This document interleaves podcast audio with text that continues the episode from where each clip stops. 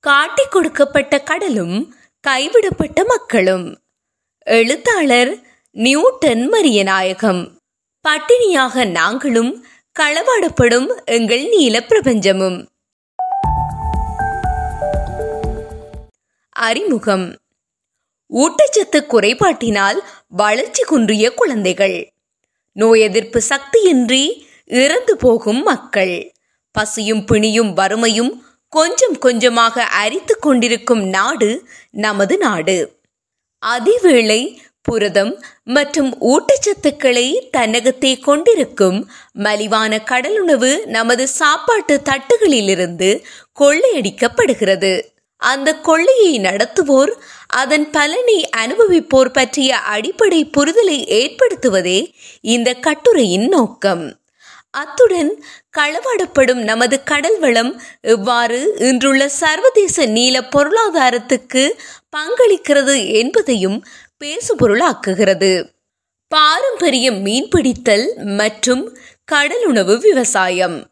பூமியின் மேற்பரப்பின் பெரும்பகுதி கடலாக உள்ளது.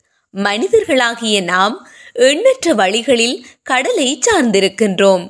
கடலில் இருந்து வரும் உணவானது மீன்பிடித்தல் மற்றும் மீன் வளர்ப்பு ஆகிய இரண்டு தொழில் வகை மூலம் நமக்கு கிடைக்கிறது.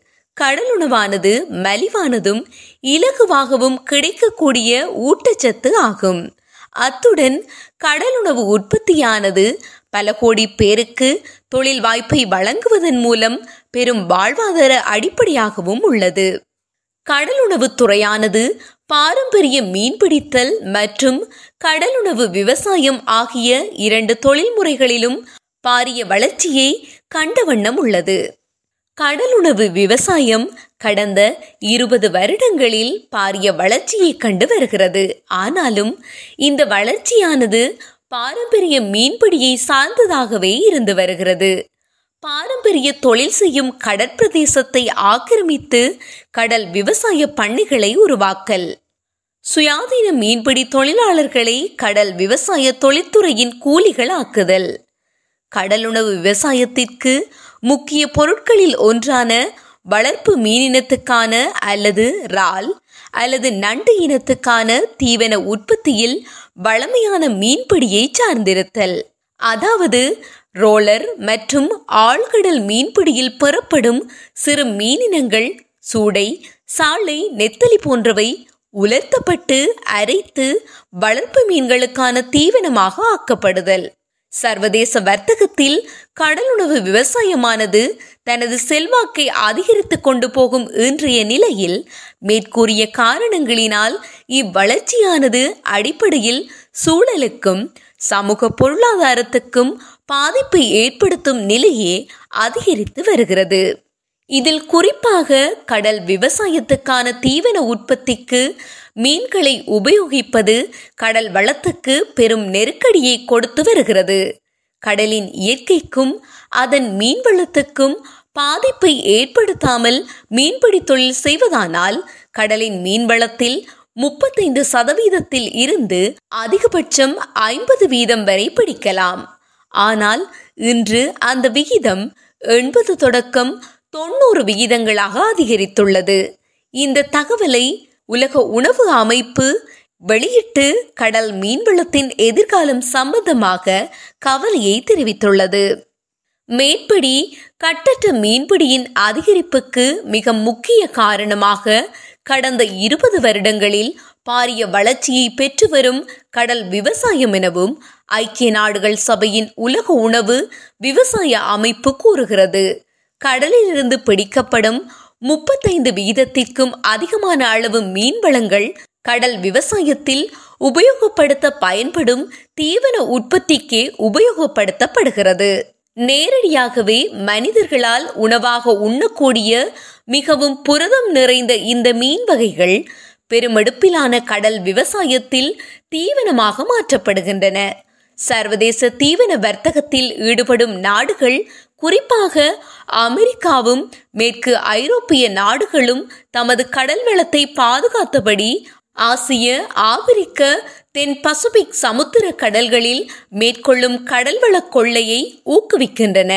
இந்த நாடுகளே சீனா இந்தியா போன்ற நாடுகளிடமிருந்து தீவனத்தை பெருமளவில் இறக்குமதி செய்பவை. அதேவேளை சீனா இந்தியா போன்ற நாடுகள் பல வருடங்களுக்கு முன்பேயே தமது கடல் வளங்களில் பெரும்பகுதியை கட்டுப்பாடற்ற மீன்பிடியால் அழித்துவிட்டன.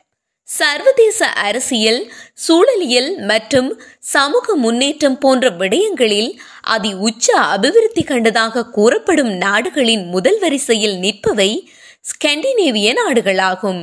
இதில் கடல் சார்ந்த உணவு உற்பத்தியில் உலக அளவில் முன்னிலை வகிக்கும் நாடு நோர்வே ஆகும். இந்த நாடு தனது கடல் விவசாயத்துக்கு தேவையான தீவனத்தை சர்வதேச சந்தையிலேயே வாங்குகிறது.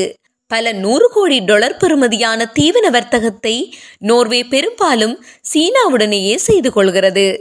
சீன மீன்பிடி கப்பல்களானவை பல தசாப்தங்களுக்கு முன்பே தமது சொந்த கடல் வளத்தை துடைத்து அழித்து விட்டன இப்போது இந்து சமுத்திர கடற்பிராந்தியம் ஆப்பிரிக்க கண்டத்தின் மேற்கு மற்றும் கிழக்கு கரையோர கடற்பிராந்தியம் மற்றும் வசதி கிடைக்கும் போதெல்லாம் பசுபிக் சமுத்திரத்தின் தென்பகுதியிலும் தீவன உற்பத்திக்கான மீன்களை பெருந்தொகையில் பிடிக்கின்றது. மேலே கூறப்பட்ட கடற்பிராந்திய நாடுகளானவை சீனாவில் பொருளாதார ரீதியிலோ அல்லது பாதுகாப்பு அடிப்படையிலான காரணங்களை முன்னிறுத்தியோ வாய் திறக்காமல் பண்ணப்பட்டே இந்த கடல்வள கொள்ளை செய்யப்படுகிறது. இந்த வகையிலேயே நமது நெத்தலியும் சூடையும் பெருமெடுப்பில் களவாடப்படுகிறது. உதாரணமாக இலங்கையின் கடற்பொருளாதார வலயத்துக்குள்ளும் அதற்கு வெளியில் இருக்கும் கடற்பகுதியிலும் சீனாவின் ரோலர்கள் லட்சக்கணக்கான தொன்னளவில் சாலை சூடை மற்றும் நெத்தலி போன்ற மீனினங்களை பிடிக்கின்றது. பிடித்த மீன்கள் மீன்பிடி கப்பல்களுடன் இணைத்து செயற்படும் தொழிற்சாலை கப்பலுக்கு மாற்றப்பட்டு அங்கே தீவன உற்பத்தி நடைபெறும். உற்பத்தி செய்யப்பட்ட தீவனமானது அருகில் இருக்கும் துறைமுகத்துக்கு கொண்டு வரப்பட்டு அங்கிருந்து தீவனத்துக்கு ஓடர் கொடுத்த நாடுகளுக்கு அனுப்பப்படும். சில சமயங்களில் நேரடியாகவே சீன வணிக கப்பல்களில் கடலில் வைத்தே தீவன பொதிகள் ஏற்றப்பட்டு அவை சேர வேண்டிய இடத்துக்கு அனுப்பப்படும். இந்த தீவனத்தை இறக்குமதி செய்யும் நோர்வே தனது சல்மன் மீன் வளர்ப்பு பண்ணைகளுக்கு இத்தீவனத்தை உபயோகப்படுத்துகிறது.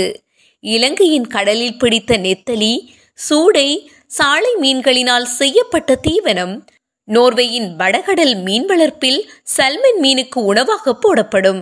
அம்மீன்கள் பதினான்கு தொடக்கம் இருபத்தி இரண்டு மாதங்களில் நான்கு தொடக்கம் ஐந்து கிலோ நிறையை அடையும் போது வளர்ப்பு கண்டிகளிலிருந்து பிடிக்கப்படும். பின்பு அவை இருபத்தி நான்கு மணி நேரத்துக்கு உள்ளாகவே இந்திய சீன ஜப்பானிய ஐரோப்பிய மற்றும் மத்திய கிழக்கு நாடுகளின் சந்தைகளுக்கு தரை மற்றும் விமான மார்க்கங்கள் ஊடாக அனுப்பப்படும். எமது கடலில் பிடிக்கப்படும் அல்லது களவாடப்படும் மீன்வளத்தினால் இங்கு முதற்கட்ட லாபத்தை சீனாவும் இரண்டாம் கட்டத்தில் பெருமளவு லாபத்தை நோர்வேயும் பெற்றுக்கொள்கின்றன. அதேவேளை இலங்கை கடலில் பிடிக்கப்படும் நெத்திலி மீனோ அல்லது சாலையோ எந்தவித மறு உற்பத்திக்கும் உட்படுத்தப்படாமலேயே மக்களால் உண்ணக்கூடியவை. நிறைந்த புரதத்தை கொண்டவை. இந்த மீன்களை சீனா பிடித்து மறு உற்பத்திக்கு உள்ளாக்கி மேலதிக பெறுமதியை கூட்டிக் கொள்கிறது. பெரும் லாபத்தையும் ஈட்டிக் கொள்கிறது. இப்பெறுமதி சேர்ப்பானது பொருளாதார அல்லது சந்தை ரீதியில் விலையை அதிகரிக்கிறதே தவிர அம்மீன்களின் மனித உணவு சார்ந்த பயன்பாட்டின் அடிப்படையில் அல்ல.